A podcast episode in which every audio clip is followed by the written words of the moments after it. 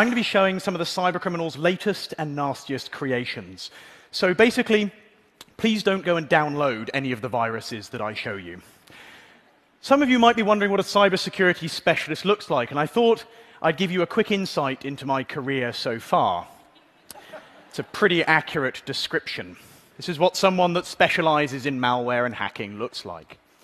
So today, computer viruses and Trojans, designed to do everything from stealing data to watching you in your webcam to the theft of billions of dollars. Some malicious code today goes as far as targeting power, utilities, and infrastructure. Let me give you a quick snapshot of what malicious code is capable of today. Right now, every second, eight new users are joining the internet. Today, we will see 250,000 individual new computer viruses. We will see 30,000 new infected websites. And just to kind of tear down a myth here, um, lots of people think that when you get infected with a computer virus, it's because you went to a porn site, right? Well, actually, statistically speaking, if you only visit porn sites, you're safer. Uh, people normally write that down, by the way. actually, about 80% of these are small business websites getting infected. Today's cybercriminal, what do they look like? Well, many of you have the image, don't you, of the spotty teenager sitting in a basement hacking away for notoriety. But actually, today's cybercriminals are wonderfully professional and organized. In fact, they have product adverts. You can go online and buy a hacking service to knock your business competitor offline. Check out this one I found. So you're here for one reason. And that reason is, is because you need your business competitors, rivals, haters, or whatever the reason is, or who they are to go down. Well, you, my friend, you've came to the right place. If you want your business competitors to go down, well, they can. If you want your rivals to go offline, well, they will. Not only that, we are providing a short-term to long-term DDoS service or scheduled attack, starting $5 per hour for small personal websites to 10 to $50 per hour. Now, I did actually pay one of these cybercriminals to attack my own website. Um, things got a bit tricky when I tried to expense it at the company. Uh, turns out that's not cool. But regardless, it's amazing how many products and services are available now to cybercriminals. For example, this testing platform, which enables the cybercriminals to test the quality of their viruses before they release them on the world. For a small fee, they can upload it and make sure everything is good. But it goes further. Cybercriminals now have crime packs with business intelligence reporting dashboards to manage the distribution of their malicious code.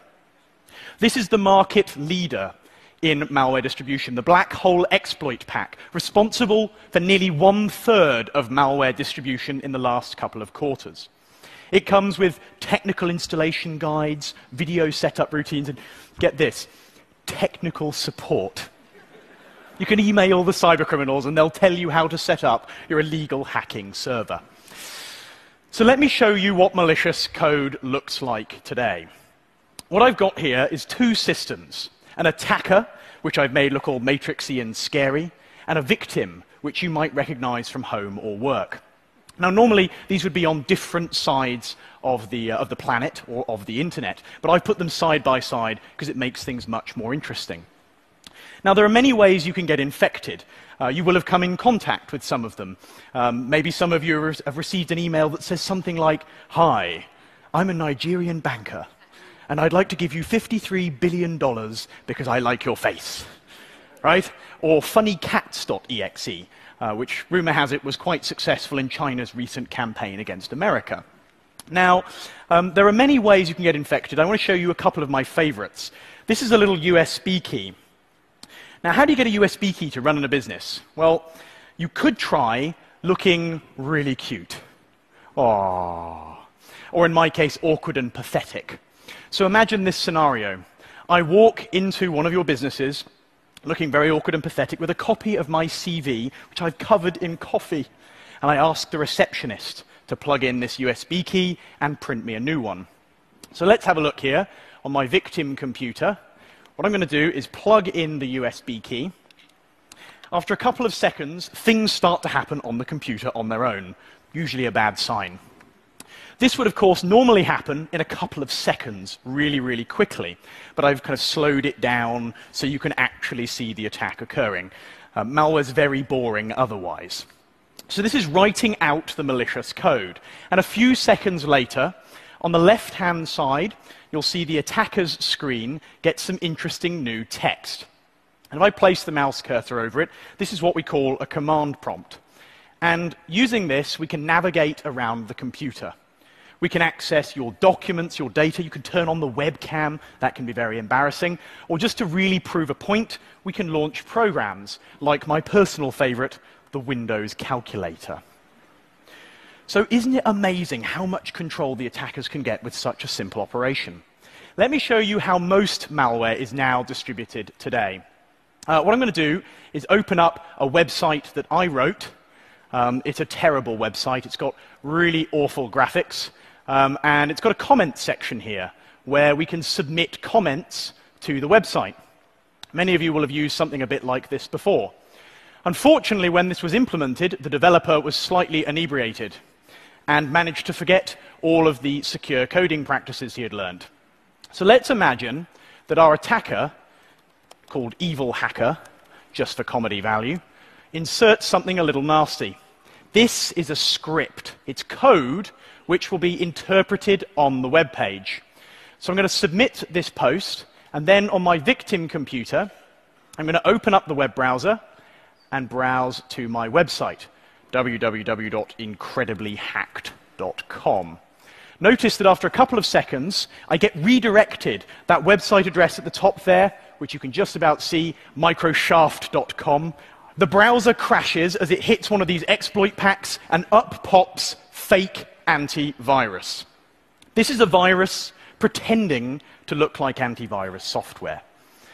And it'll go through and it'll scan the system, have a look at what it's popping up here. It creates some very serious alerts. Oh, look, a child porn proxy server. We really should clean that up. What's really insulting about this is not only does it provide the attackers with access to your data, but when the scan finishes, they tell you in order to clean up the fake viruses, you have to register the product. Now, I liked it better when viruses were free. People now pay cybercriminals money to run viruses, which I find utterly bizarre. So, anyway, let me change pace a little bit. Chasing 250,000 pieces of malware a day is a massive challenge. And those numbers are only growing, directly in proportion to the length of my stress line, you'll note here. So I want to talk to you briefly about a group of hackers we tracked for a year and actually found. And this is a rare treat in our job. This was a cross industry collaboration, people from Facebook, independent researchers, guys from Sophos.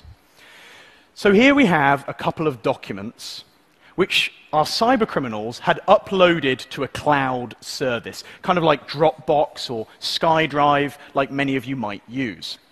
At the top, you'll notice a section of source code. What this would do is send the cybercriminals a text message every day telling them how much money they'd made that day. So, a kind of cybercriminal billings report, if you will. If you look closely, you'll notice a series of what are Russian telephone numbers. Now, that's obviously interesting because that gives us a way of finding our cybercriminals. Down below, highlighted in red in the other section of source code, is this bit leaded colon leaded. That's a username, kind of like you might have on Twitter. So let's take this a little further. There are a few other interesting pieces the cybercriminals had uploaded. Lots of you here will use smartphones to take photos and post them from the conference. An interesting feature of lots of modern smartphones is that when you take a photo, it embeds GPS data about where that photo was taken. In fact, I've been spending a lot of time on internet dating sites recently, um, obviously for, for research purposes. And I've noticed that about 60% of the profile pictures on internet dating sites contain the GPS coordinates of where the photo was taken. Which is kind of scary because you wouldn't give out your home address to lots of strangers, but we're happy to give away our GPS coordinates to plus or minus 15 meters. And our cybercriminals had done the same thing. So here's a photo which resolves to St. Petersburg. We then deploy the incredibly advanced hacking tool. We used Google. Using the email address, the telephone number, and the GPS data, on the left you see an advert for a BMW that one of our cybercriminals is selling. On the other side, an advert for the sale of Sphynx kittens. One of these was more stereotypical for me. A little more searching, and here's our cybercriminal. Imagine these are hardened cybercriminals sharing information scarcely. Imagine what you could find about each of the people in this room. A bit more searching through the profile, and there's a photo of their office. They were working on the third floor. And you can also see some photos from his business companion where he has a taste in a certain kind of image. Uh, turns out he's a member of the Russian Adult Webmasters Federation. But this is where our investigation starts to slow down. The cybercriminals have locked down their profiles quite well. And herein is the greatest lesson of social media and mobile devices for all of us right now. Our friends, our families, and our colleagues can break our security even when we do the right things. This is Mobsoft, one of the companies that this cyber criminal gang owned. And an interesting thing about Mobsoft is the 50% owner of this posted a job advert. And this job advert matched one of the telephone numbers from the code earlier. This woman was Maria. And Maria is the wife of one of our cyber criminals.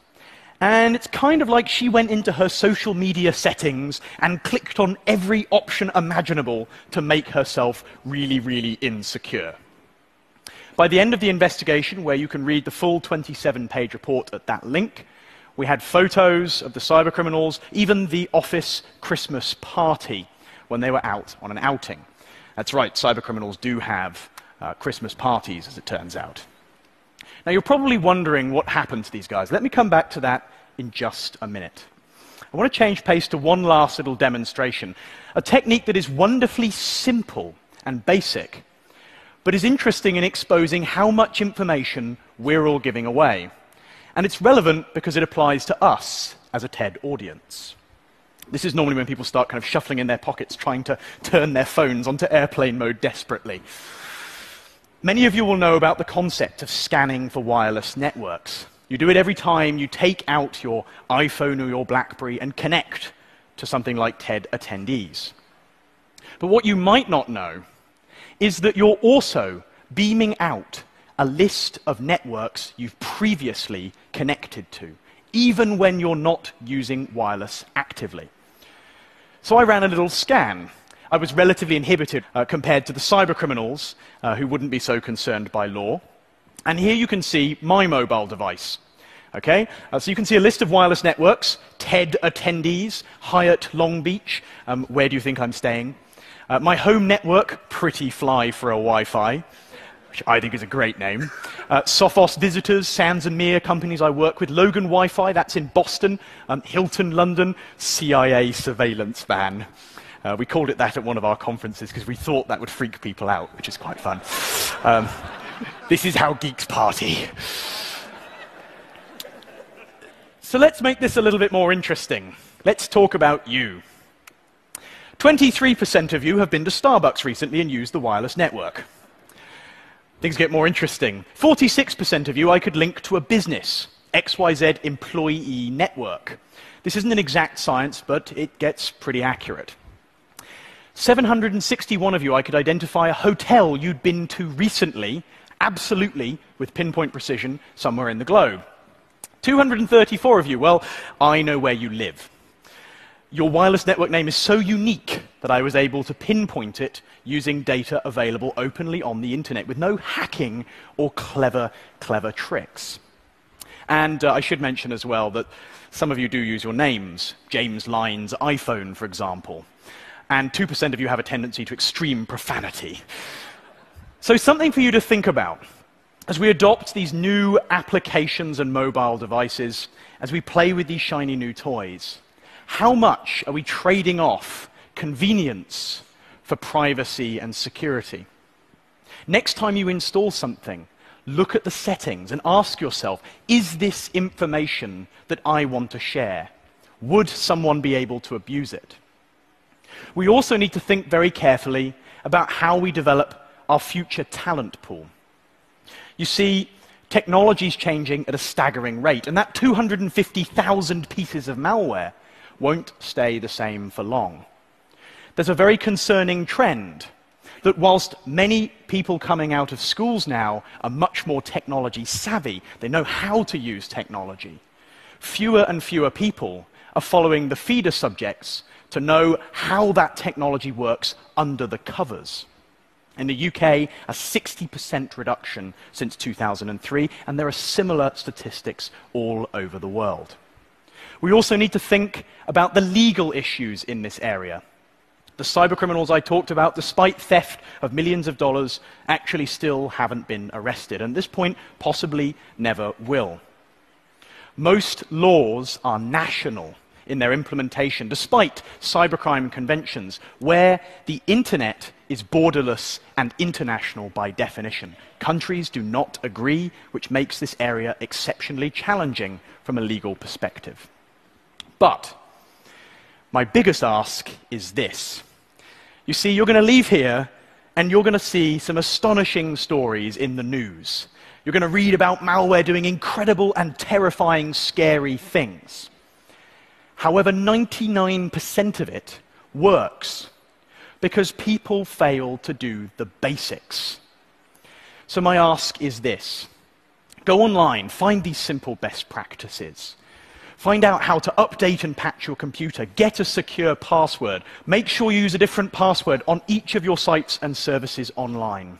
Find these resources, apply them, the internet is a fantastic resource for business, for political expression, for art, and for learning.